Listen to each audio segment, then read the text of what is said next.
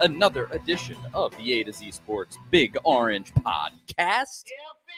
I'm Charlie Burris, here with my co-host and A to Z Sports Tennessee writer Zach Ragan. Wherever you listen throughout the world, we thank you so much for listening to our little show. We talk everything Vols every week here on the Big Orange Podcast. If that sounds like something you want to listen to regularly, go over to the A to Z Sports Podcast Network feed on Apple, Spotify, and subscribe there. If you subscribe, you won't miss a single episode when we drop them on Mondays, except this one's coming out yet again on a Tuesday. Uh, I'll explain in a second. At Charlie underscore Burris, at Zach TNT, at A to Z Sports, Twitter, Instagram, Facebook.com slash A to Z Sports Nashville, and A to Z Sports.com for everything that Zach and I write on the internet apologies for the second week in a row for uh, being a day behind on recording. Zach uh, had meetings and responsibilities and things to do. He's so important. So we had to uh, delay a day. No, he, he really did. He had stuff to do. so we had to delay to Tuesday. But uh, yet again, going to try to keep that to a minimum. But we'll get right down to brass tacks talking Vols here on the Big Orange podcast. We'll start, as has become tradition uh, since uh, the season really began. We got to do the, the weekly baseball update because things are still amazing with Tennessee baseball. They go down to Gainesville and sweep Florida. And there has been so much of this this season where this baseball team just breaks records. It's been it seems like every single week it's just like this Tennessee is it's the greatest start in SEC baseball history. It's the, the you know this and this and this and this and this. This week it was um I guess before they had the the longest I guess uh start of consecutive wins in SEC history to begin 12 and 0 then they they lost to Alabama finally. They have not lost an SEC game since. Um, and now at 17 and 1 in the SEC, they have the best start in the history of SEC baseball. No team has ever gone 17 and 1 in SEC baseball. This team has now done it. Um, and it just is every week with these guys. It was this was, I believe, the first sweep at Florida by an SEC team since 2006, I think, and the first sweep of any team since 2013, I want to say, uh, is what I saw. It's absurd. It's totally absurd. I again, I mean, it's almost boring at this point to to talk about how crazy this team is. But uh, Zach, did you watch much of the baseball team this weekend? Yeah, so I was uh I was out of town again this weekend. I was in, in Charleston for my kid had a, a baseball tournament, but I, I, was able to watch a good deal of Sunday's game on the way home. Uh, you know, the internet was kind of spotty on the drive back, but it feels like every every series something just something we haven't seen before or just something that you can't believe happens. I mean, the week before it was uh Tony Vitello getting ejected and suspended for bumping an umpire as he was kind of defending his pitching coach and his players. And this weekend, we see just a tremendous comeback. What, top of the ninth, you're you're down to your last out, and they they come back, tie the game, getting a couple tough spots in the bottom of the ninth, bottom of the tenth. They they work around those, and they they you know Christian Moore hits another home or hits a two run home run there to uh Unbelievable. Give Tennessee the lead. Yeah, it's unbelievable. And then after the game, the drama that kind of popped up with the Florida football helmets. Every week you wonder what else can this team do to make opposing fan bases hate them more. And every weekend they come through with something. It is amazing. So they put on the way that it was explained by Florida media is that Tennessee somehow got access to where these helmets where Florida's football helmets are stored or something. Although these were like alternate helmets that aren't the yeah, regular. a lot. They usually wear the orange helmets, and these are yeah. You see them from and time to time. These were ironically they were actually the helmets that Florida wore the last time Tennessee beat them in football. they were the because Florida wore that goofy alternate uniform uh, during that that loss to Dobbs and the boys. Uh, But I guess they went back to the football facility from the baseball facility. Yeah. shower and stuff before they, you know. That's that's what they said. The showers or something. They had access to these helmets, and so the baseball players put these helmets on. They put them all over social media, and Florida fans, of course, their immediate reaction is, "Well, do we own you in football? This is, you're gonna put on a football helmet. Let's talk about football." That was their that was their immediate reaction. But you can, in that situation, go ahead, talk it up. Ah, football. Well, you haven't beaten us in basketball in a in a long, long time. I guess they I think they did beat the basketball team once last year, but that was like the first time in like four years or something that they had beaten the basketball team. Baseball, you get swept. I mean, just talk it up. We all know. I think Tennessee fans are at peace with the whole football thing with Florida. Obviously, every single year, that's the game we all want to win. But eh, it, it is what it is at this point when you lose whatever it is 14 of the last 15 or whatever absolutely horrific stat it is at this point you know? So weep it up florida fans. That's too bad. If you don't like it don't get don't get swept. Don't blow a 4-0 lead in the ninth inning or i guess it was a 4-1 lead in the ninth Yeah. inning but don't don't blow the lead and lose the game and then and then we can't do that you know? Sorry. That's that's too bad um Yeah, there was a uh, a Florida football player, Chief Borders, one of their uh, linebackers, that uh, tweeted, "You reap what you sow." He later deleted Boy. the tweet, which I don't know why you delete that because I mean, I get it. If if uh, if Florida came into Knoxville and swept Tennessee's baseball team and did the same thing, Tennessee fans would be livid, and you would hope that Tennessee's football players would take it personal and would, you know, want to kind of get revenge on on uh Florida in the re- in the regular season. So I understand if Florida players are kind of upset about it, but to delete the tweet, like, nah, if you leave it up there. I mean, the pictures of Tennessee's baseball players in the helmets aren't going anywhere. It's out there.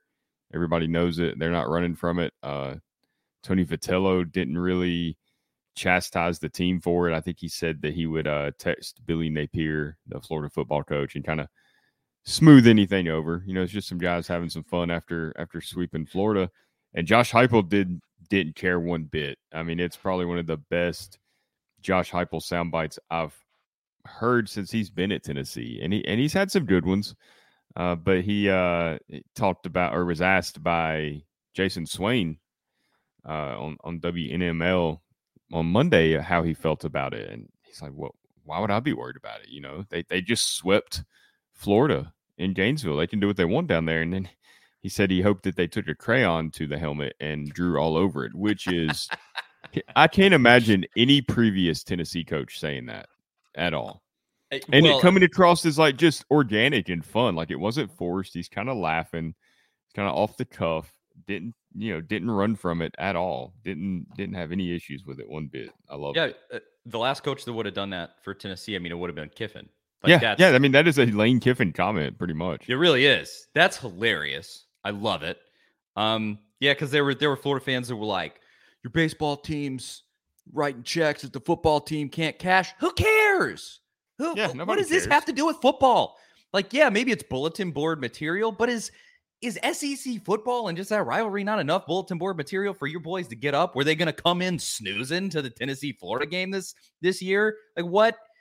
I'm sorry. What what are you talking about? Oh, it's they're to pay for that when they're oh well that's you know we haven't won since 2016 it wouldn't be anything new i'm not you know so as sad as as sad as that might be but here here is the fact with as far as that game goes tennessee will be the better football team uh and then it's in Neyland stadium and uh i i don't want to put that expectation on Heupel. i'm sure he gets it uh but that's a game Tennessee should win. I can say that about that game if we have to talk about the Tennessee Florida game already. Do what now? I, Oh, did did it go out? Oh, yeah, it, it- ah, stupid internet.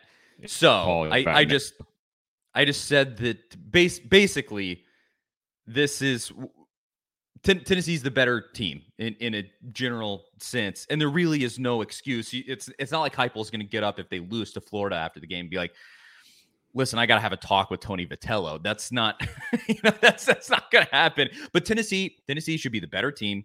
uh, for that. If we have to talk about the Tennessee Florida football game, Tennessee should be the better team. You got the better quarterback, and in a general sense, con- constructed right at Florida's level, if not better. And the game is in Neyland Stadium. I don't care what Tony Vitello did this weekend. There's really no excuse in terms of losing that game, but it's Florida. So if Tennessee does lose, it's Florida. I mean, let's all be honest here, you know.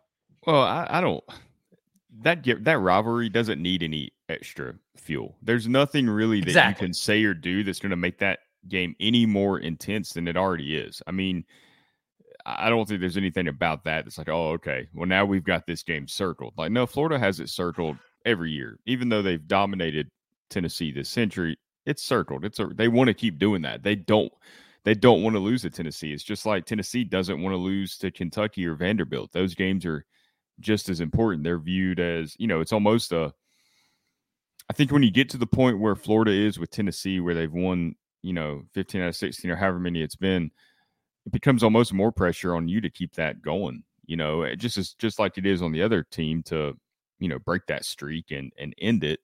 So I think it goes both ways there. But now I don't think this is really going to have any impact on the game. It's just a fun, it's it's April. You know, we probably won't even remember this hardly when September comes around because there's exactly. so much history to this game anyway.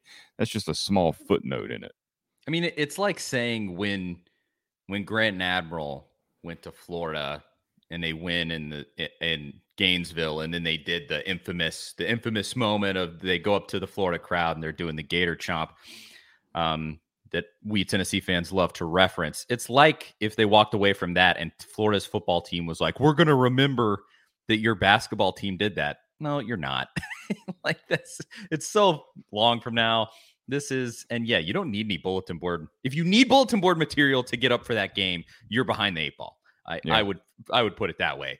It'd be a little so, different if it was like uh, Missouri or something like that, where maybe that's a game that you kind of sleepwalk into and you've you sure. pissed them off maybe back in the spring and and they're using that as uh as motivation to beat Tennessee. That might be a little a little slightly different, but yeah, this is uh a non-issue when it comes to that. Just really fun and just a great example of Josh Heupel just being real. Just I love not. That. He can be awkward with his comments at time. He cannot say anything at all in some of his press conferences just because he doesn't really he's not. I don't know. It's hard to explain. He's not trying to be someone he's not. I guess he's just he's just himself. Whatever he sees in the moment, he's gonna say it. He's not gonna apologize for it.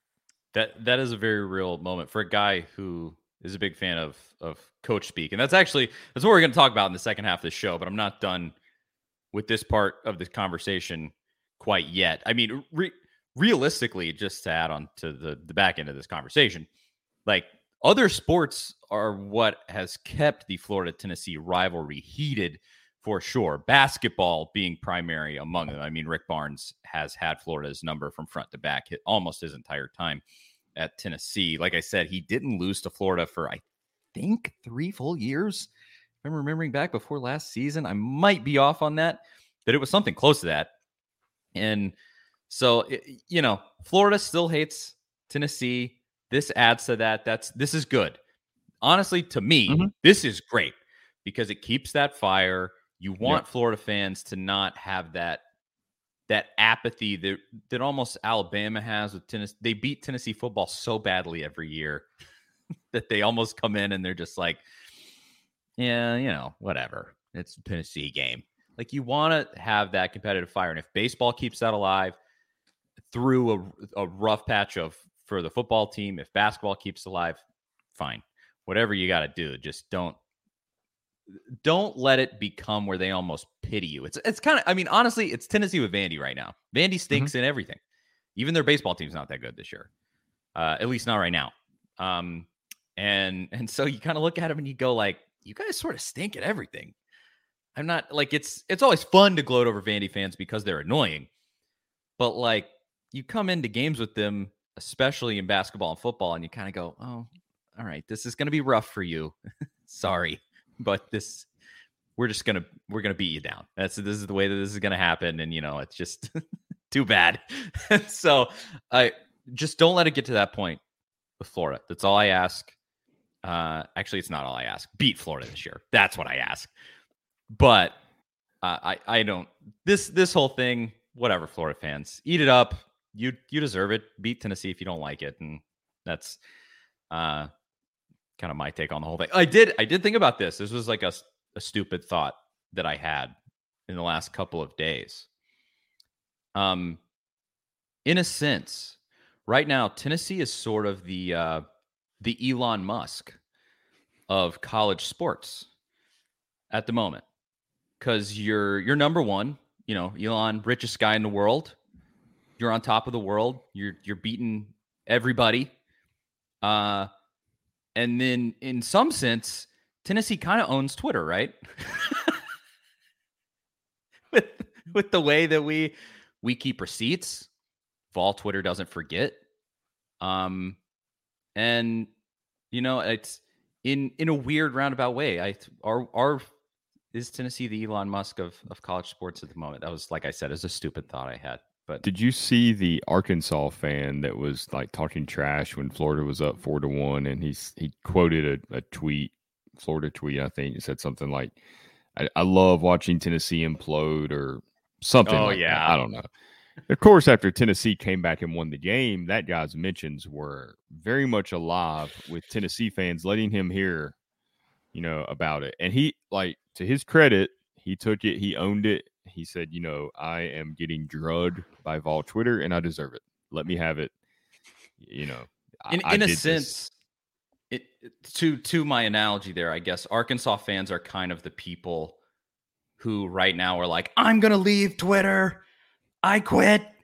I'm out of here. If Elon Musk buys Twitter, those are Arkansas fans of Tennessee right now, where mm-hmm. they, they constantly, it doesn't matter what it is. You look anywhere, the SEC network posts like Tennessee baseball keeps breaking records or whatever, and just Arkansas fans in the comments are just like, they're not, they're not that Arkansas, the Hogs. We, it's unbelievable. They just, they can't stop thinking about us. So, they can continue to weep. That's not again sort of like Florida fans. It's not really our problem. I will say my, my one other takeaway from Josh Heupel and Vitello and all that is like what I, I don't I hope we don't take for granted what we're living through right now because do you remember like the vibe with like Lane Kiffin and Bruce Pearl back in in the late 2000s just kind of how they were you know, maybe at basketball games together, football games, showing up to each other's events and stuff, kind of like that that bromance going on where there was just so much energy around the program. This is like that same thing right now, especially between Heupel and Vitello. Like, I, I don't know if you saw the clip of where Heupel crashed Vitello's press conference, just kind of having some fun. Asked asked him if he needed a left-handed relief pitcher. I think it was after he threw out the first pitch a couple this. of weeks ago. Yeah, there's video. He he comes in, kind of walks through the back, and just kind of after a reporter stops, he asked Vitello a question. You know, he's like, "Hey, you know, you need you need any left-handed uh, relief, middle relief help?" And they had a, a fun little back and forth there, and it's just little stuff like that that just keeps morale up around campus, around the athletic department in general. And it's like Heupel said during his uh, interview with with Jason Swain yesterday, is that success breeds more success, and and the more that you're seeing these other athletic teams succeed and and win games, that it's, it's contagious. It just kind of spreads throughout the whole campus, and everybody's kind of pulling for each other. You're seeing football players show up at baseball games. You're seeing basketball players show up at baseball games. Was it Uros Plavsic showed up with the fur yeah. coat after they for the Alabama uh, series finale? So I, hope we don't take for granted like this little dynamic that we're seeing between Heupel and Vitello and to some extent Rick Barnes as well. It's, it's such a great dynamic they have going on right now. And you're, you know, you're starting to live in the good times again. Uh, don't take it for granted and, and just enjoy this ride up the mountain that, that we're currently on. I yeah, I hope that Tennessee fans have learned from the last 15 years that when these times come, relish it. You won an SEC championship in basketball. And that was a rally, you know, and, and every other program can kind of rally around that. Baseball is obviously,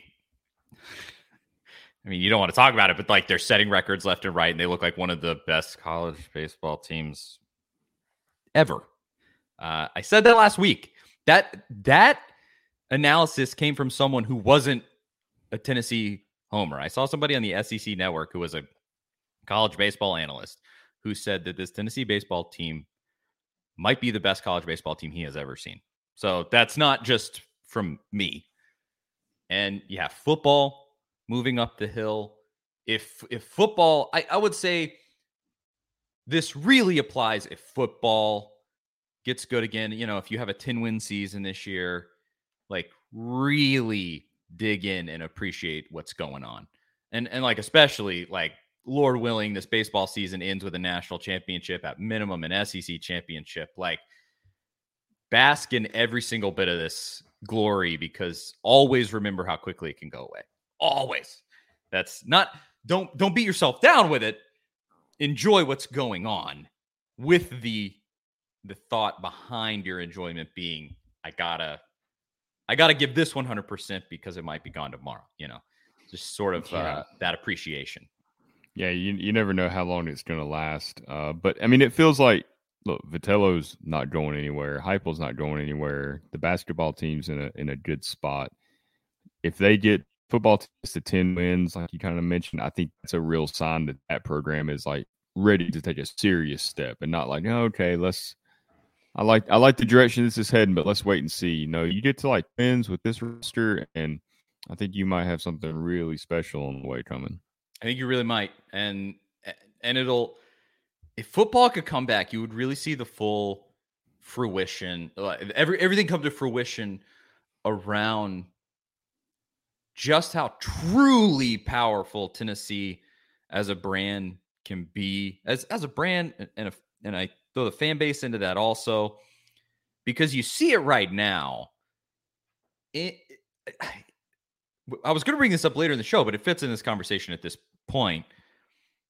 TMZ, TMZ, who's like based out of Los Angeles, like just a national brand, this weekend posted that Darius Rucker, Hootie of Hootie and the Blowfish, who's now he is now a country artist, um, at a concert led a chant of F Tennessee, except it wasn't F. It, you know, it was the whole word uh, at his concert, and TMZ posted about it because you know why? Because TMZ knows that talking about Tennessee moves the needle. Like it's a nationally known thing that if you rile up Tennessee fans, you're gonna get the page views, you're gonna get talked about, you're gonna you're gonna be able to to be seen because people like Tennessee has established itself in this way, even through these rough times. Although through the rough times, the things that Tennessee has gotten recognition about have been, you know, rioting on campus and and overthrowing a coaching hire. But you you just really establish yourself through. It doesn't even matter if Tennessee is bad. This is going to be a powerful brand, and now Tennessee is getting better, and it's only going to become more of a absolute juggernaut. And I want to see that happen so badly. I want to see Tennessee great in the age of social media. Because obviously you were great in the late 90s and social media didn't exist back then and you were a great brand at that point. But the way that Tennessee has emerged in in being so antagonistic and so just like crazy loyal and and willing to go over the top as as a fan base and a school, I I need to I need to see it happen. I need this team to be back on top of the college football world and and complete the bring everything together full circle. I I want it so badly because it's to be awesome. It's to be awesome. It's funny that you mentioned on top of the college football world because I was thinking while you were talking, if if if Darius Rucker said "F Georgia," I don't think TMZ. Move the needle. I don't think TMZ writes that article. I mean, you'll see no. stuff. You'd see stuff written on the internet about it, but not to the same level as, as what we saw with this, where he said "F Tennessee." But if like I, I respect Darius Rucker for his fandom. He's a South Carolina guy. He's born in Charleston, uh, went to South Carolina. He's always been a huge Gamecocks fan. And I always respect the music artists that carry that with them no matter where they go. Like I am a South Carolina fan. I'm not going to change just because I'm playing in front of this crowd or that crowd. Now his chant or yeah, F Tennessee was in front of it was in Columbia in front of a bunch of South Carolina fans, so he was playing to the crowd a little bit, I'm sure. But we've seen it, you know, before. He's through and through a South Carolina guy. Uh, you, see it from uh, some other country artists uh, as well that are in that world. Eric Church, a big UNC fan. Uh, Morgan Wallen, big Tennessee guy. No matter where he's at, he's gonna have that Tennessee hat. And then you got Kenny Chesney. Chesney, man, the worst. And I, I, don't, I don't mind some of his songs. He's he's made a couple. Right. He's made some. I've been, records, I've been but... to, uh, I've been to several Kenny Chesney concerts in in different places. Uh, I've seen him in Nashville and North Carolina. Fun time. It, it's always a fun time. But that that guy, wherever he's at, he is going to be on that bandwagon. We've seen videos of him with Tim Tebow in a Florida helmet. We've seen him with other. I've seen him like an Arkansas helmet. Various NFL teams. I mean, he has no. He's from East Tennessee. I'm sure that he's watching college football on a Saturday. He's pulling for Tennessee, right? I mean, I have no doubt about that. But at the same time, like how deep is your fandom if you're willing to just play to whoever you're you're out there with? I know part of it's the entertainment business, but at the same time, like you're from Tennessee.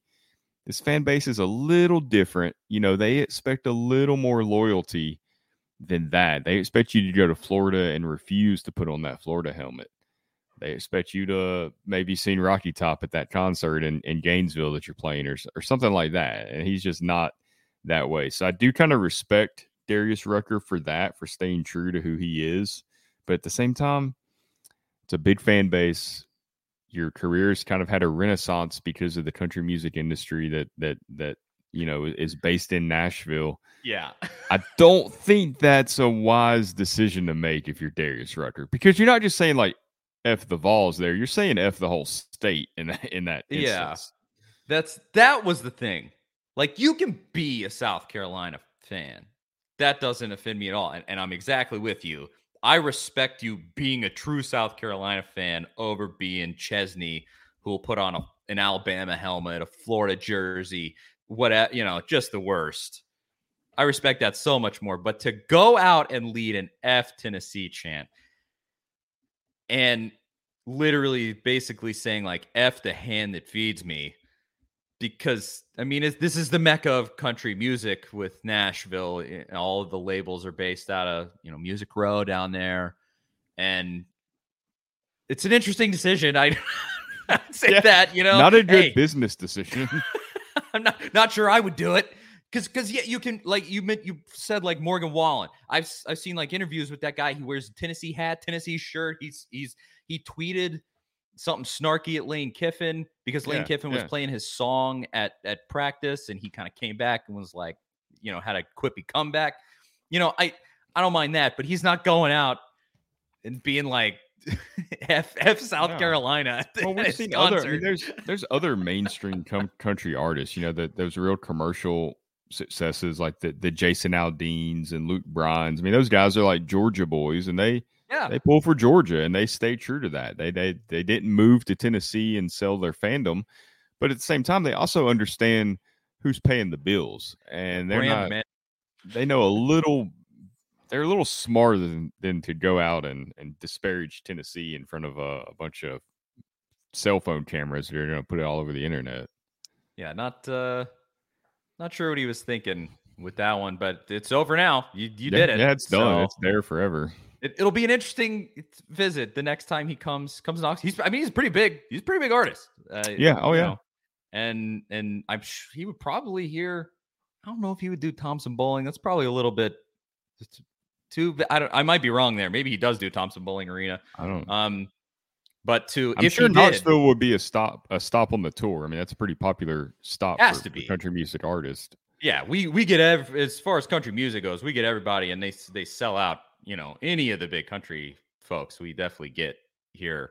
So um that'd be an interesting stop when he comes back around and and i do have to throw in at the end that he truly defiled um one of the great americana songs of all time and wagon wheel and i don't know if i'll ever forgive him for that uh but, but you know outside of that i i don't it's always such a disappointment if you're at like a bar or something and they play his version oh. of it you know, mm. it's it, it, I mean, he didn't he like change the words and part? Well, that was just oh, don't. well, yeah, that was in the video uh, as well. I don't know if you saw that him singing "Wagon Wheel," and they get to the part that talks about you know head well the heading west to Johnson City. I guess what they say, even though it should be east, but um, then they said F Tennessee. You know, they kind of changed the lyrics. The crowd did uh, kind of to say F Tennessee throughout the course of that song as well. So that's uh, just another strike there for him. we do not forget. We Oh, do not no. forgive Darius. Can you Rucker. imagine his Twitter mentions if Tennessee beats football? Oh my goodness. But that's that's the main thing with this is like, who do you think you are? You haven't beaten Tennessee football in three years. You haven't beaten Tennessee basketball in probably the same amount of time. You just got swept in baseball. It's like, what do we have to do to shut you up? Like, who who do you think that you are? You have literally not beaten Tennessee in anything. I guess women's basketball. Okay, fine. You did. You Oh won yeah, they- I mean they were celebrating. Yeah, that's they were celebrating the the championship. I guess that was. But to but to be celebrating to be celebrating your national championship, your national, you won the national championship, and you're still thinking about Tennessee. and you're still thinking about Tennessee. What are you doing? There's never going to be like Morgan Wallen or one of those other artists we talked about. It's a big Tennessee fan. Is not going to be at a concert in Knoxville and say "F South Carolina." He- Never. they would not care one bit about South Carolina. Maybe Alabama or Florida or something like that, but you're not going to say anything about South Carolina. Nobody cares. It's it's that uh it's that like meme clip from uh from Mad Men where the guy says to uh this is Don Don Draper, the main character. The guy says, "I feel sorry for you," and then Don Draper says, "I don't think about you at all." That's to Tennessee. it's Don Draper in that situation, South Carolina. I feel bad for you. We won a national championship. I feel bad for you. I don't think about you at all. Like South Carolina, we beat you in everything. That's not you're not my Yeah, I, think, I problem. feel like South Carolina. If you're if you're ranking Tennessee's SEC East rivals, you know I think it goes Florida number one, Georgia number two, and then I feel like probably Vanderbilt's in there because it's the in-state rivalry and it's so important that you beat them, even though it's not really a rivalry. I think it's Kentucky- still like- them in Kentucky, probably. I don't know. like we you you want to go to their stadium and fill it with orange and kill them and you really care about dominating that game and i feel like kentucky like you said is kind of right there too because of the the past success and then i feel like missouri and south carolina are just kind of there it's like yeah we're gonna beat them uh it's not yeah we're not really that passionate about arguing with this fan base though they are who they are like missouri's probably at the very bottom but i feel like south carolina's pretty close Missouri is just as far as the fan base goes, they've just kind of given up. Anytime I tweet something forget they even inflammatory about exist. They're like the they're like the Kansas City Royals of the SEC. I never I tweet somewhat commonly uh, about how I want Missouri kicked out of the SEC. It's a passion project of mine. I want them gone. I think they're a leech who does nothing. They provide nothing to the league, um, and they should be out of here because there are so many better schools that we could replace them with. I tweet about that unabashedly. I don't care what they think, and nobody ever. There's no Missouri fan that comes back and is like, "But we," they don't. They like don't care. if I tweeted that about South Carolina, at least I will give them this. If I tweeted that about South Carolina, get out of the SEC. We don't want you anymore. Bring in Clemson. We'd Yeah. rather have Clemson. They're more competitive in football. They, you know, whatever I might say, South Carolina fans would be all over me all day long for two days. And Missouri fans are just giving up, man. They another reason why they should be kicked out of the SEC, frankly. But That was one of the worst additions. Texas A&M, I understand. I feel like they they feel like an SEC team, and it Yeah. feels it's been what ten years now since that Mhm. happened. Whenever they moved to the SEC, them in Missouri, and Texas A&M, it, it feels natural. Like it just feels like okay, that makes sense. Uh, Missouri never ever has. They still always feel like a Big Twelve school to me, and it's Very so much so. far away. It's you can't really get there from anywhere very easily. It's just it makes no sense, well, they still and I- they I shouldn't be in the them- East either. That's No, that's probably the stupidest part of all of it. yeah, But I still see Missouri fans when Kansas loses at something, they still Oh. like tweet about that. And they're like, Kansas. Mm-hmm. and like, dude, you're in the SEC. You see a lot Texas A&M fans, they do that to a certain extent with Texas, but a lot of theirs that I see is we're in the SEC. You're it's not. Alabama, it's LSU. I mean, that's who they're worried about now. Auburn. Exactly. They've they've kind of left that in the past. Now it's going to come back around with Texas coming into the SEC, but uh, but nother- as of now, they're like, we're here. You're over in this joke league. Who cares? And Missouri is still like Kansas. Let's laugh at them because they who can't cares laugh about at anybody in the SEC. And anything but basketball anyway. Football, certainly not. Yeah. Uh, whatever makes you feel better, I guess. I I don't know, but it's again just just get him out of here. We don't need him. just Vandy too. I I know some some Tennessee fans they don't like that because It's They're a, the it's, big- big no, it's rival. an eighth. It's an eighth, uh, or however many home game. It's their. It's an extra home game every other year for Tennessee. that's true. And so I, I guess you can take it as that it's it's a built-in win most years Mhm. for Tennessee football. That's nice. Um, but they don't bring anything to the SEC, and they're not an SEC caliber athletic program. Anywho, I could rant on that for forever. Um, again, passion project of mine. But uh, one one day I will succeed. Do want to move now. We've talked. Pl- I mean, we had plenty of football talk already, so that's good, I guess. But this is the latter half of the show is going to be more football talk, specifically about Josh Heupel. Last week we talked about Tony Vitello's interview uh, on the Bussin' with the Boys podcast. Taylor Lewan, Will Compton on the Barstool Network. Um, Tony Vitello went on, had a great interview, and we talked about it last week. And go listen to that on last week's episode. Um, they also did an interview with Josh Heupel. When we did our episode last week, that interview had not come out yet. It came out like later that day, annoyingly. so, yeah. Uh, yeah, like right as I dropped our show, that uh, episode of Bussin' with the Boys came out. So I listened to this episode with Josh Heupel, and a couple of things really stuck out to me that I want to talk about here in the in the second half of the show. And and first among them is something we already kind of mentioned is getting these real moments out of Josh Heupel because he gets up at press conferences and ve- he's very coach speaky, and I don't blame him at all. You kind of would be. You just kind of stay sort of guarded. You don't want to be. You don't really have a reason to go out with the media and be super chummy. I I don't. Some coaches love doing that, and then other coaches are just like, "Get me out of here. I don't really want to be here." Heupel's kind of in the middle.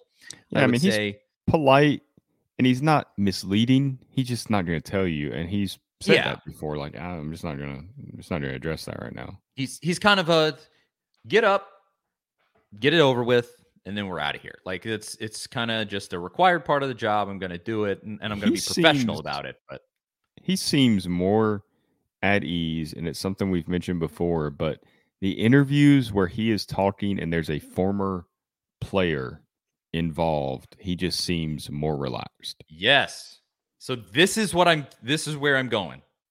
You you exactly led me right where I wanted to go.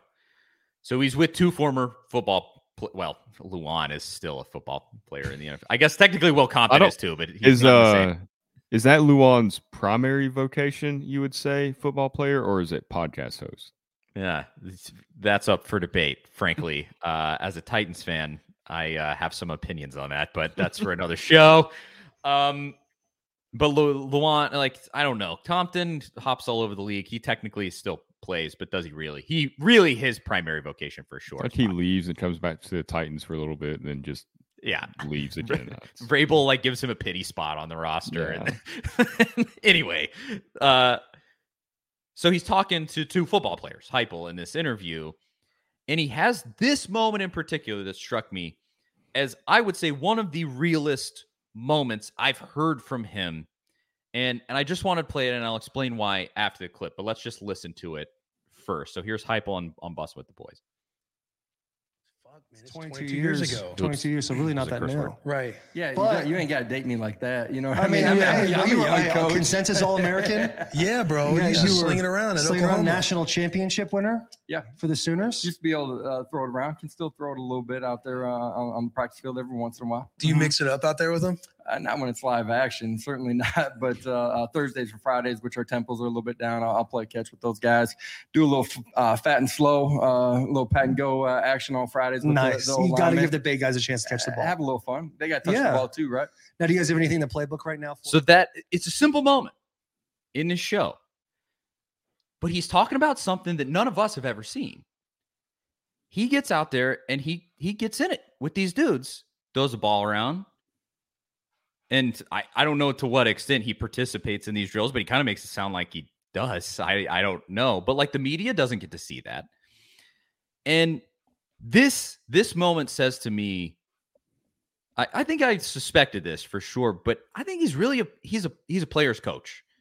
He's we we've talked about it, or it gets talked about with like Mike Vrabel. Like Mike Vrabel will literally in front of media, he will get in and like run a drill with his dudes. It's kind of a sort of gimmicky thing that he does, but his players love it with Mike Vrabel. And and Heupel here, obviously former player, national championship winning quarterback. He's still relatively young. Um, and and he'll mix it up with his dudes, and I players love that. And and in this moment, he kind of drops the coach speak. He kind of you know says, uh, "We'll go out and run that fat and slow." You know, he gives gives it sort of that that player lingo. And I guess I just noticed in in my time doing media full time, I interacted a lot with Tennessee football players. I inter- interacted a lot with uh, former Tennessee football players. Got to interview, talk to, you know, just be be in touch with those guys a decent amount. And this was really Heupel just talking on a level with a dude who also plays football, and and I I loved it. It was a very quickly, very brief, but like a shield down moment. This isn't. It didn't feel like it was just a media. I'm talking, doing an interview. He's actually like I feel like he would have said that the exact same way off camera, just saying that to Taylor Lewan, and we haven't gotten to see much of that from Heupel, and and I love this. I I think it's great. They speak the same language, right? I mean, Yeah. when you when you listen to that whole interview, there's multiple moments where they're just they're speaking a language that's not familiar to us. I mean, these these guys all played high level college football in major conferences. Uh Heupel spent a little bit of time in the NFL, and they talked about some of that as well. But it's just, I mean, it's a different language where they connect, and they've Heupel spent a lot of time in locker rooms playing and as a young coach. So of course he's going to connect with those guys a little better.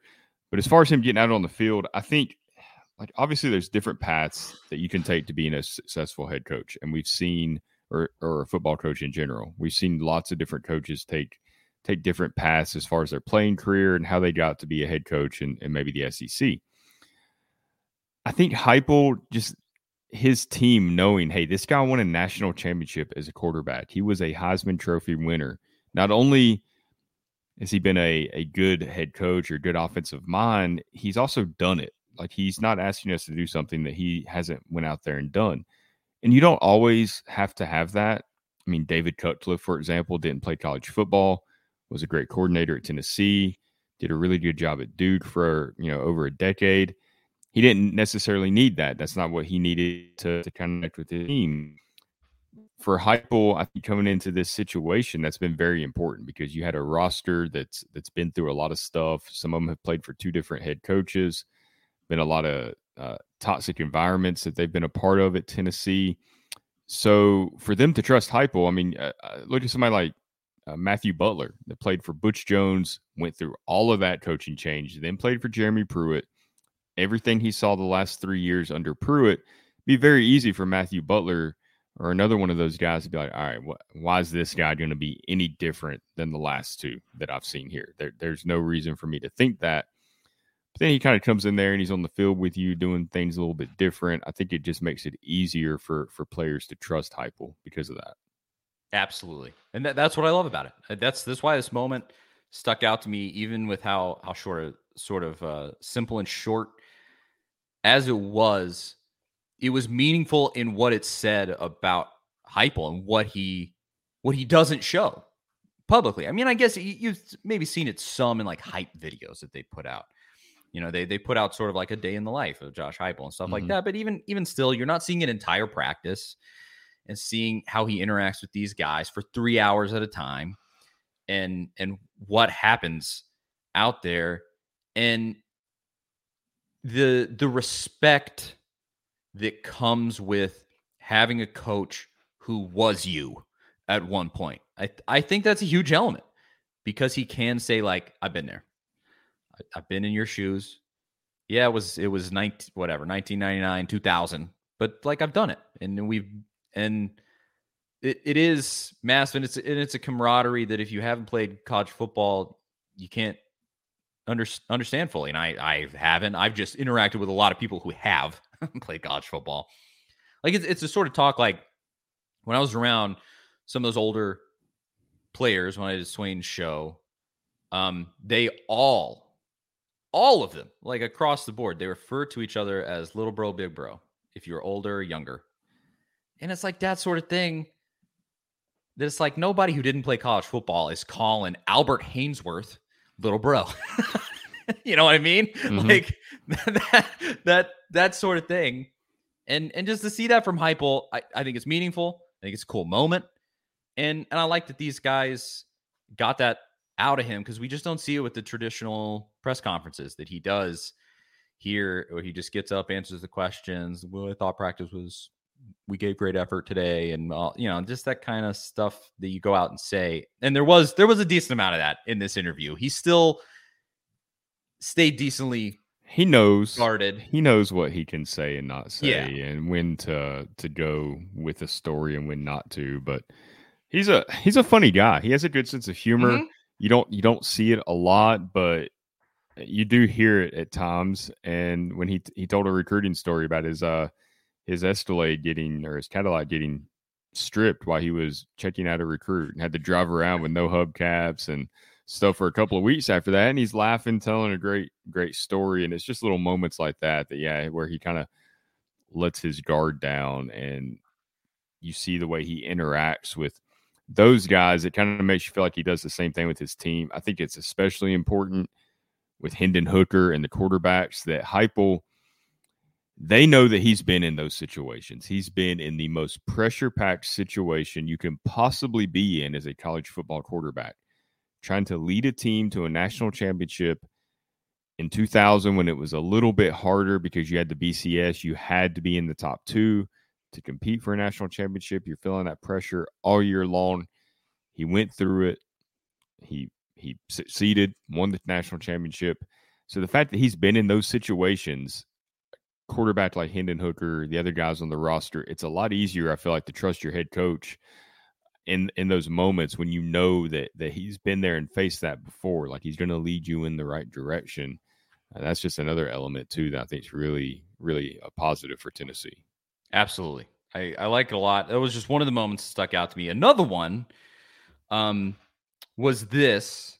He he actually wasn't asked directly about NIL, but he he he brought it up, and obviously that has been a huge story um, around Josh Heupel. And you, you can kind of, I would actually add this to what we were saying there with Ni- Nico Iamaleava committing to Tennessee. Huge, huge story. The eight million dollar supposed deal, um, NIL deal for him. I, I think you can say of Heupel, if if he is not who he is, eight million dollars talks. But Nico is is the elite of the elite in this recruiting class. He was gonna get a sweet deal no matter where he went. It didn't matter. If Heupel is not who Heupel is, he's not coming to Tennessee, even still. There there was more to that decision than just like, oh, the, here's this fat NIL deal that comes along with this commitment. Um, and so to to just throw that in there, I, I think th- that you can say that that it's especially that deal with Nico. It Heupel is a part of that, being a former quarterback and the way that he can relate, and and the fact that Nico, I think, sees a guy who can be a real mentor and leader, and that it's it's big. I, it's getting you huge recruits. So that's what more do you really need to say at, at at that point? So just to put an exclamation point on that. But uh, the the other thing that stuck out to me in this interview was this moment where he talks about NIL in a in a broad sense. And I just want want to touch on it uh, briefly because I I liked what he said here. So here's here is that moment on Bussin' with the Boys.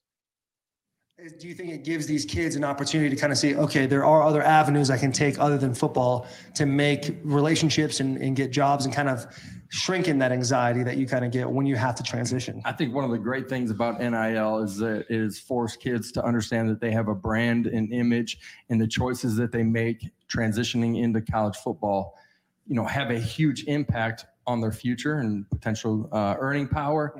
Um, the issues that maybe I've had to deal with previously as a head coach, man, very few of, of those things are showing up right now because they are so uh, understanding and, and uh, have a global view of what they're trying to accomplish. It changes the mindset, it Yeah. changes the opportunities. I think it's an amazing point that doesn't get brought up enough with NIL. I think there's a lot of people who think that the NIL's rules are going to change football, and it certainly is going to change college football. It already has, um, but they're going to change it for the worse. And I think what he brings up here, first of all, shows that clearly he's a huge proponent of NIL, and in this new age, that's massive and amazing. And I think it's it's a very good sign for Tennessee that he's 100% behind it in the way that he is. But the point that he brings up here, I think, is excellent in that co- college football, if you don't know how these players live, it's extremely insular. College football players do not live like a, a regular college student.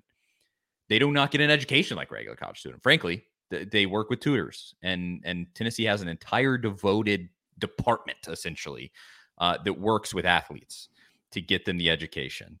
Um, and he says that the the NIL really forces onto these kids things like being essentially being like fiscally responsible, knowing what your worth is. He says it there, knowing what your brand is and and your market value kind of and what comes along with that. Like you ESPN made a whole documentary. It's a, a great uh great movie called uh Broke about how so many pro athletes don't know how to manage money and so they they get millions of dollars and then it disappears in an instant and this this type of thing brings an education before you ever get sent out fully into that real world you go like oh well i made $50000 in college. I know what taxes are. I know what that means. I know what my worth is what my brand is what i can build on. And and to hear that from tennessee's coaches is amazing and encouraging but i also think just in a general sense with that nil conversation it's a great point. And it's it is a huge pro that i don't think that i had totally thought about with the new nil rules. I hadn't really thought about it either, and it's a definitely a great point.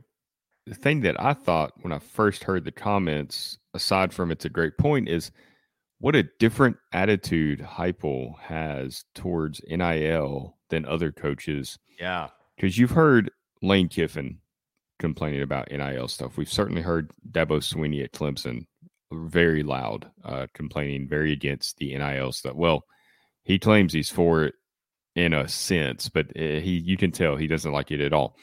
Even Nick Saban at Alabama, who his players are profiting from NIL, he's kind of talking out both sides of his mouth a little bit, where he's kind of downing NIL a little bit, but also bragging about how much his players are making. I mean, I think uh, last week, I don't know if you heard or not, he made a comment about the collectives that are that are starting up. You know, Tennessee has a couple of that have started other programs. They're really popping up all over the place now. And Saban made a comment that well, Alabama doesn't have we haven't had to use collectives for our players to earn a lot of money, and they've earned as much as anybody in the country. He might have even said they've earned more than any anybody in the country. So he's kind of bragging about their players earning money, but doing it in different ways. Whatever. But Heupel, he hasn't really engaged in any of that. I mean, he kind of rolls with the punches, like, "Hey, this is what it is." Not really gonna talk great about it, bad about it. It just is what it is. And he brings up this great point where it's like, okay, you're you're looking for the positives out of this. Like that's that's nice to hear because you don't hear that from college football coaches a lot. And it's very annoying to hear coaches like Dabo and Kiffin rail against NIL when, like you said, it's here. It's not going anywhere. This is the new way of college football. Sitting there being negative about it and, and preaching against it is not going to change anything. It just makes you look worse, probably, on the recruiting trail. it's nice to hear Heupel not take that approach. It's a great point. Uh, so much of the conversation around NIL has been the negatives. Yeah, we all get it. It's not ideal. And frankly, like to me, in an ideal world, college football is just the semi-pro league that it is. It's the feeder league to the NFL. It's a development league. And I think at the end of the day, we really all understand that and we have different levels of acceptance in terms of, you know, what college football really is. And that's an ideal world. But so many people just want it to go back to this. It's all about, oh, you get a scholarship and an education and you leave with a degree, and that's worth, that should be, and you want to play for the name on your jersey. And it just is the toothpaste out of tube. Don't we're we're beyond that. And to hear the coach that represents the University of Tennessee have that attitude, where he just goes, toothpaste out of tube. Not, I'm not going to go out and be Jimbo Fisher, bitching and moaning about how whatever. Literally, all Jimbo does. I don't know if the guy coaches because he. I I feel like the everything he does is just complain. That's all I ever see from him. Uh, and and to have Heupel not do that, I'm sure he has these thoughts behind closed doors to whatever extent. Don't we all? But to just eschew all that and just go, I'm not going to touch any of that. Let's talk about the positives. Let's talk about what this brings to these players and how it makes their lives better and how it sort of rights a historical wrong in college sports. Um, and and then we're going to use it to our advantage to go out and get a kid like Nico Iamaleava, and he's going to come in and change his program. That's I, that's all I all I've ever wanted as far as this. I guess I didn't until the last couple of years. I don't I didn't know that this was what I wanted maybe because I didn't know that this is how it would turn out. But this this is exactly what I want to see. I I didn't intend for this to become a showering down praise on Heupel session, but it is when I see something good, I I want to talk about it and bring it up and acknowledge it, and I think this is great. Yeah, and look, I think we're we're all, especially us, where we've we've covered you know so many different Tennessee coaches. You're always looking for a red flag or something that it's just it's just not really showing itself. Maybe it will. I don't know. But I think something else this right here shows is just him as a problem solver, which is a character trait that a college football coach needs to have. Uh, you you've got to recognize the problem and figure out how to deal with it. You can't dwell on why the problem's there, how it got there. I, I wish it wasn't there. It's there. Let's deal with it, make the best of it, and that's what he's doing so I think that I mean that's kind of how he works on the football field too. I mean that that that's the way he runs his offense. Uh, uh, that's just a good trait to have as a coach. I noted it the whole the clip as a whole didn't mean much, but I noted a quote that he said in this interview. He was talking about just Tennessee and coming to Tennessee, and he said that he was bringing a new age approach to an iconic brand. That's how he said it. A new age approach to an iconic brand. And I think that's his that shows his entire mentality right there. He also said in that interview, he said, We want to be the most aggressive team in college football. On and he and he also he emphasized in that he said, I want it to be not just on offense, but it's the way that we coach on defense, also to be the most aggressive team in college football. He wants to be this cutting edge, no holds barred. I mean, we, we saw it last year, the roller coaster ride that is the way that this guy coaches. And I have my qualms with it. I don't think it's perfect. I I think in a game like the Purdue game, it may have hurt you, but in the game in the game like Kentucky, it's what won you the game. So it's it's a two way street, and when it works, it works, and when it doesn't, it can hurt you too. But I I just love this mentality. If for nothing else, other than it is just cutting edge. Like it just is a fresh, refreshing thing. And and at the perfect time where Tennessee had just gotten so bogged down in, you know, it Fulmer as AD really brought this like I want to harken back to my time in the 90s and bring in a guy who reminds me of myself in Pruitt. And Tennessee just needed to just throw all of that off its back. And this dude obviously this thing could turn out to not be great. Let's all acknowledge we we haven't seen the the results on the football field yet. But I will say it certainly feels like he is coming into Tennessee in the right place at the right time. And I am incredibly encouraged by by what I hear in this dude's general philosophy and, and the way that he he carries himself. Yeah, I mean, That's all I know. Uh, this is the style that you have to have to win championships, right? I mean, yeah. Jeremy Pruitt was a very mundane, uh, risk adverse coach. Uh, his, his offense was boring run, run, pass, punt. And he, Pruitt fancied himself after Nick Saban, but they weren't really, you know, he wanted the Nick Saban attitude and culture, but he didn't coach like Nick Saban. I mean, Nick Saban takes risk. Yep. Uh, he he'll change his offense if he sees something's not working. We we've talked about it before. He's already started doing that a little bit after watching Heupel. They've started going with some tempo, but he'll take risk with his coaching hires. He'll take risk with the way that he coaches. He's aggressive. He's not ultra conservative. It's a very Bill Belichick in the NFL is the same way. I mean, the New New England Patriots, it's fourth and five on the fifty they get a first down, the game's over, or they punt it and they give you a chance, they're gonna go for it. They're gonna they're gonna get the first down, they're gonna end the game right there. They're not gonna give you a chance. They're not gonna put the ball in your hands. Pruitt, Butch Jones, Derek Dooley. I mean, it's really been since Lane Kiffin was in Knoxville that Tennessee's had a a coach that kind of has this aggressive mentality, and that's really look, it's gonna bite you. It's it's going, especially if you don't have the elite talent until Tennessee has Alabama and Georgia level talent, there's going to be games like that Purdue game where this it bites you and you lose maybe because of this approach. But I feel like you're going to win more games than you lose uh, coaching this way. Absolutely. I, I agree. Obviously, we'll have to see. we'll have to, time will tell exactly where this goes. But I think Tennessee's in a great position with with a coach that has the right mentality. And let's just go from here. I that's that's really the point of this conversation. I liked what I heard here. It was there were some moments with Heupel that were a little more real than we've seen him be, and and I just appreciate it. I want to see more of that, but I also mm-hmm. don't blame him with kind of being guarded because it's just that's the way college football coaches are a lot of the time. It, Well, I think he's a good balance. He's not out there on Twitter going crazy like Lane Kiffin, but he also lets it, you know, lets his personality strategically come out a little bit here and there, where you know fans get to see it a little bit. And I think, I think Tennessee's media department is is pushing a little more of that. I was surprised that they even agreed uh, to the Bussin' with the Boys" interview. Uh, mainly because the, there's so much, always so much controversy surrounding Barstool Sports and the, and the connection between them and Bussin' with the Boys. It's under their brand.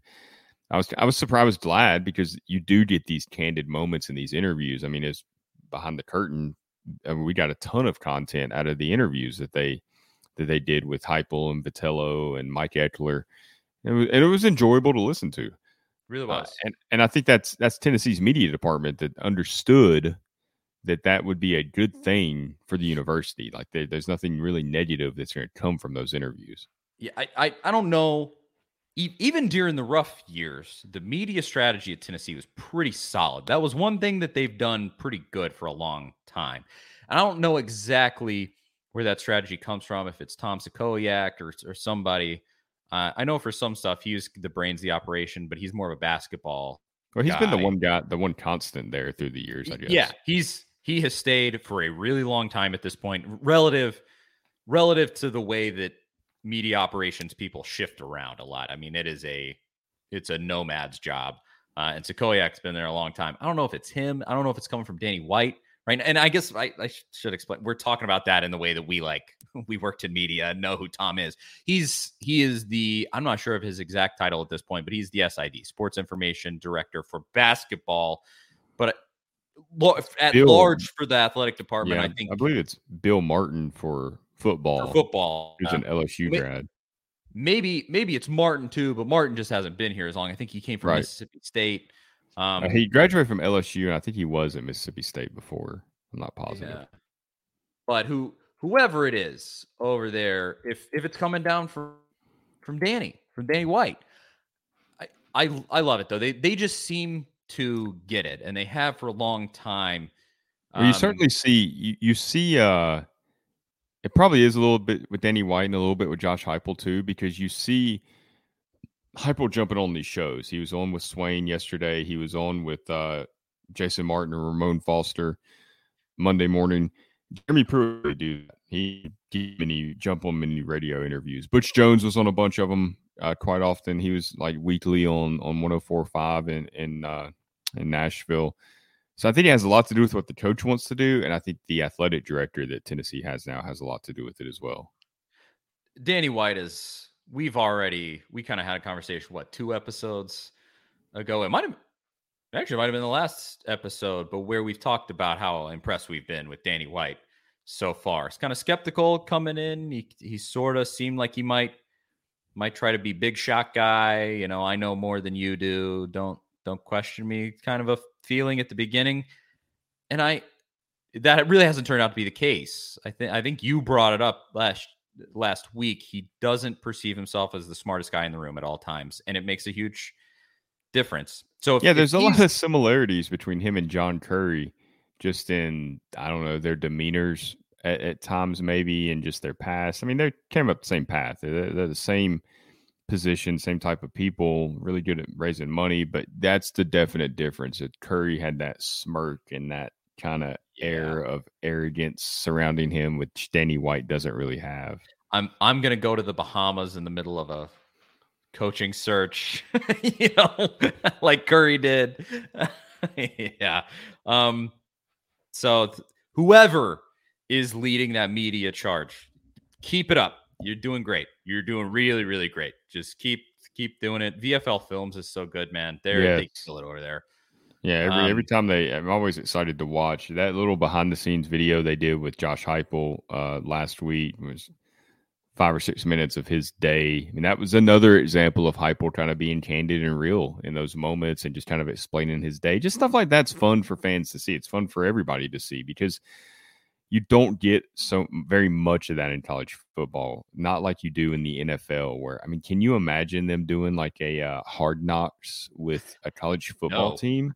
I mean, that would I I mean, it would be must watch television if it was an SEC team. I would watch it if it was Mississippi State, well, especially Mississippi State with Mike Leach. But uh, I mean, that would be amazing because you don't get to see any of that with any of these programs at all. but I, I some some people really criticize that that openness, that flat. It can be flashiness. I, I think you see with like Deion Sanders at, at Jackson State. Obviously, he tries to bring a flashiness, and he's. I think he's even employed by Barstool Sports. I think Deion Sanders. He does a show. He does a show on there. But e- either way, those coaches that realize the power in that, because the the proof's in the pudding. Deion Sanders goes out and gets the number one defensive recruit in America this last year to Jackson State. Huh? What? Like, there's so don't much mention money. Don't even mention money with that kid because other. I mean, you think that USC and all these other whoever Yeah. else, Alabama, wasn't throwing money at him too? He was getting money anywhere. Yeah. Yeah. And and there's there's power in that in that media push. You you really can make a difference. I I know some of the more traditional folks don't don't like the flashiness. This is the way of college football. Well, right Butch, now. Butch, Butch Jones understood it, and he used He it did. to his advantage, and it really helped in recruiting early on. His personality, he just didn't. He didn't have enough media savviness to understand how to use that as a tool to benefit him to the fullest extent. But he did understand the importance of it, and he was in front of a camera whenever he could be. And in his early years, it really helped Tennessee. Well, and the, the the main problem with Butch is that he would go and lie to these kids uh, Well, in that, yeah. their houses and basically be like, "We're gonna center our entire offense around you," and then when they got there, that's not what would happen. Um, and so, yeah, don't please don't do that, Josh Heupel. I don't think Josh Heupel is doing that.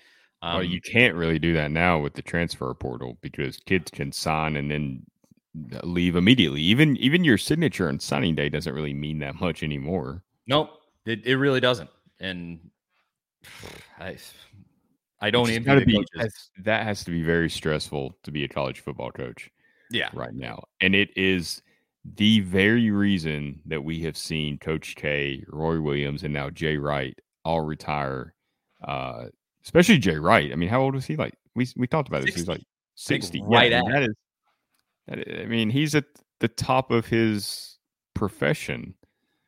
Uh, but it's become such a different job to where it's it is literally 24 7 365 and it was already kind of to that extent but you would kind of get a reprieve after signing day or off season. You, you didn't really have to deal with these roster management issues that they have to deal with now and i think this is just my gut feeling, but I think we're going to see that from Nick Saban at some point, where it's just because you're seeing Alabama players, like talented Alabama players, like these players where that's how Alabama and Georgia have been so good, is because it's not because they have a first string of five star players. I mean, that's a big reason, of course. It's because they have the second and third string guys to come in when these injuries inevitably happen. A player goes down, transfers. You've got a guy to step up in their spot, and now Alabama's starting to lose some of those guys. There's a four-star safety from Alabama that that saw special team at special teams action as a true freshman at Alabama. He hits the portal. It's probably a good player. I mean, you see in special teams action at Alabama as a true freshman. That's it's about as good as you can hope typically because there's a junior that's on that roster that that's starting in front of you. You're the next guy up. Well, now that guy's leaving. Who are they going to replace him with? I could see Saban getting frustrated with some of that and be like, all right, why am I still doing this? I, I really do think it could harken the end of his time at Alabama quicker than it would have been. Yeah. Um, I mean, I, and to be fair, he's a different breed. He's not, you know, he's yeah, he's a, he's a, cyborg. He, he Yeah, he could- you have to be a maniac to be that good.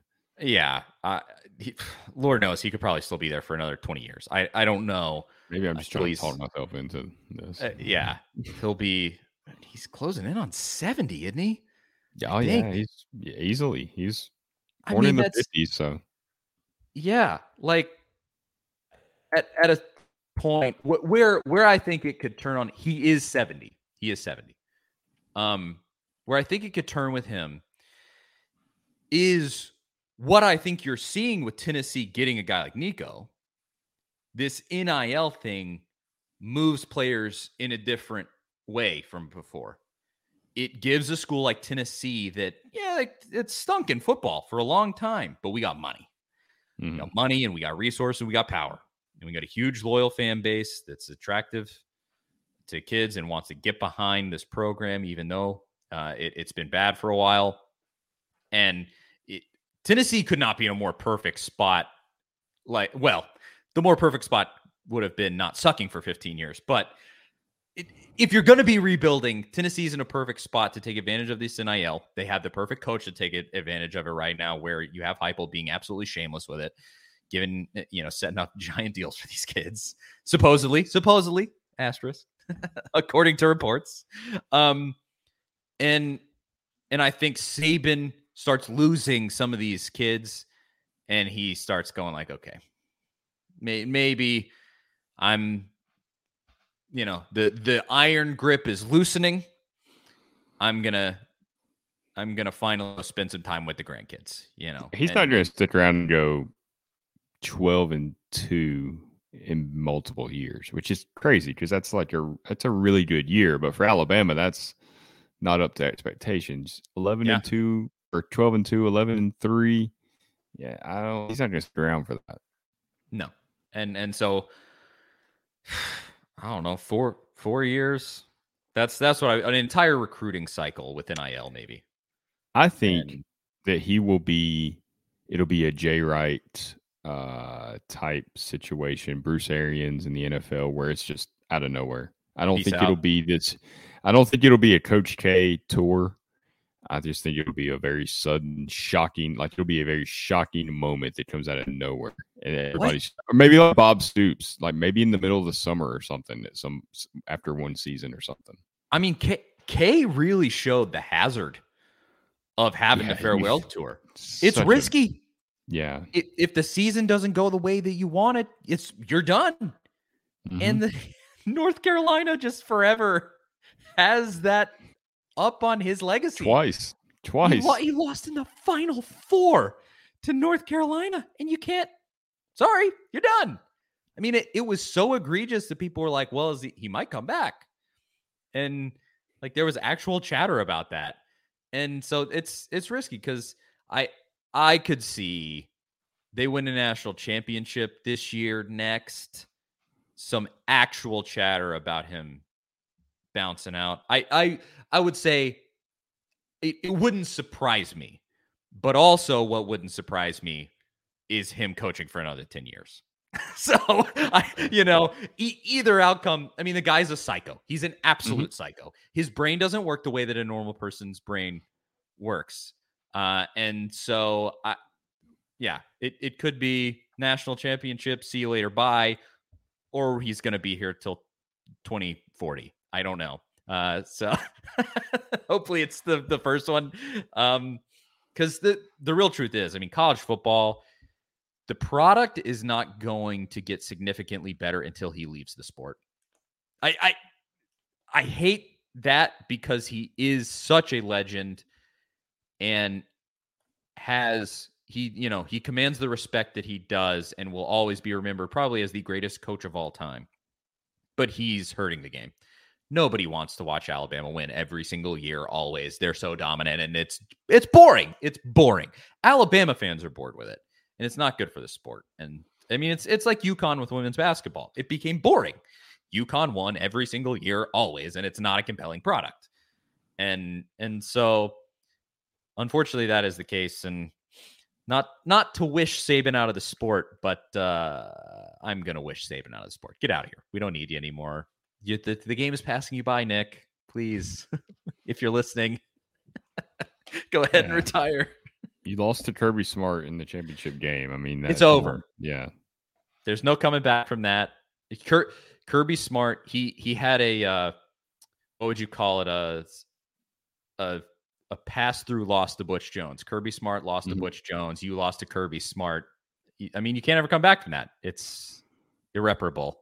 so, um, all right, this is going really long.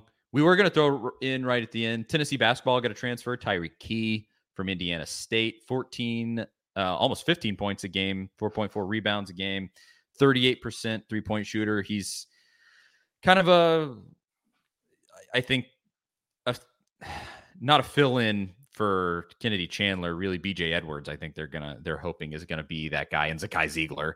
Um, but he's he's a shooting he's gonna be a shooting guard. Um, and an interesting piece to to fill in there. Obviously, we're going so long, I, we don't need to go deep into it. And obviously, basketball is a long way off, but I, I think it's a good a good pickup. I do walk away from it still going. We gonna get another big guy, or what's the what's the plan there? Rick. Uh, Brandon Huntley Hatfield announced his destination, right? Yep.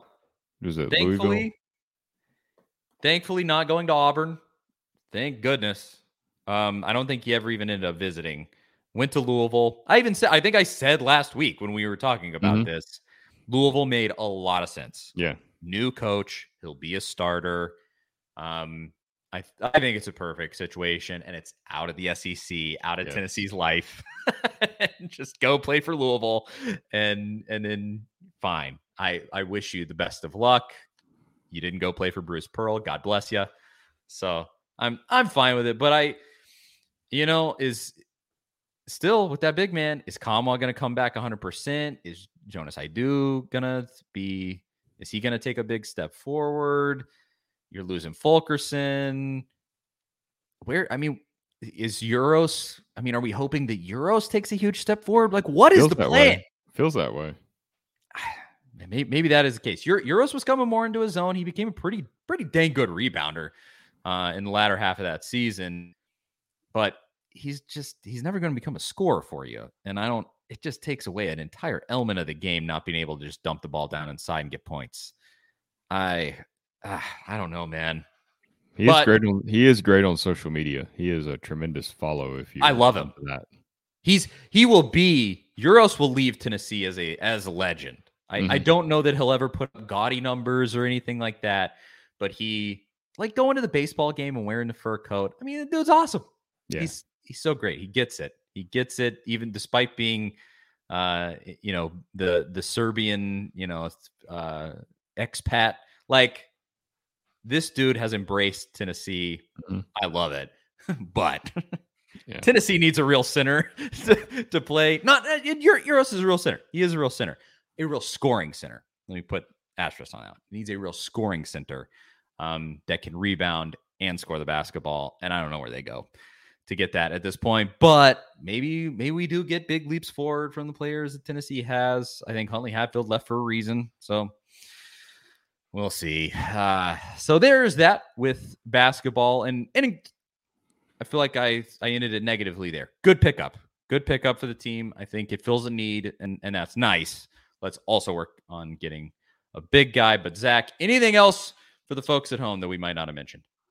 I think that pretty much covers it for the week. Uh, it looks like we're not going to going to get a commitment today while we record Dang this. So maybe I- uh, maybe next week. Win as long as possible, as long as we possibly could. Yes. Um, and yep, it just uh, it hasn't fallen like uh like the last few weeks where we get big commits in the middle of the show. But maybe we'll we'll get them next week. We'll get them. We'll be back. Right. I hopefully next week back on Monday. We'll be back on our regular schedule, and we'll go from there. Hopefully, talking about another sweep. Tennessee baseball playing. It's Xavier on this Yes. evening, Tuesday. Yep, and then uh, a series. Of, yeah, oh, that's who it is. Auburn is coming to Knoxville, I believe, is the case. Yes. this coming weekend. So hopefully we're talking about another sweep of the old Tigers come Monday. Thank you so much to everybody for listening. I am Charlie Burris. That is Zach Ragan. Uh, and I don't have the music set up to end the show. Here it is. Thank you. At Charlie underscore Burris, at Zach TNT, at A to Z Sports, A to Z Sports.com, the A to Z Sports Podcast Network feed, and YouTube go to the YouTube and type in A to Z Sports and get it there uh, to see the show. Um, I want to in I I have come to this conclusion. I want to in future episodes want to do position breakdowns with clips from spring and fall practice because we can do that now. We can get actual like reps from these guys and show them on the show, and you won't be able to see them any other way unless you go to YouTube. A to Z Sports on YouTube. Subscribe. All right. That's it. Thanks for listening. Uh dang it, I feel like I'm forgetting something, but if I did, too bad. I'll mention it next week, and we'll talk to y'all then. See you guys later. Sometimes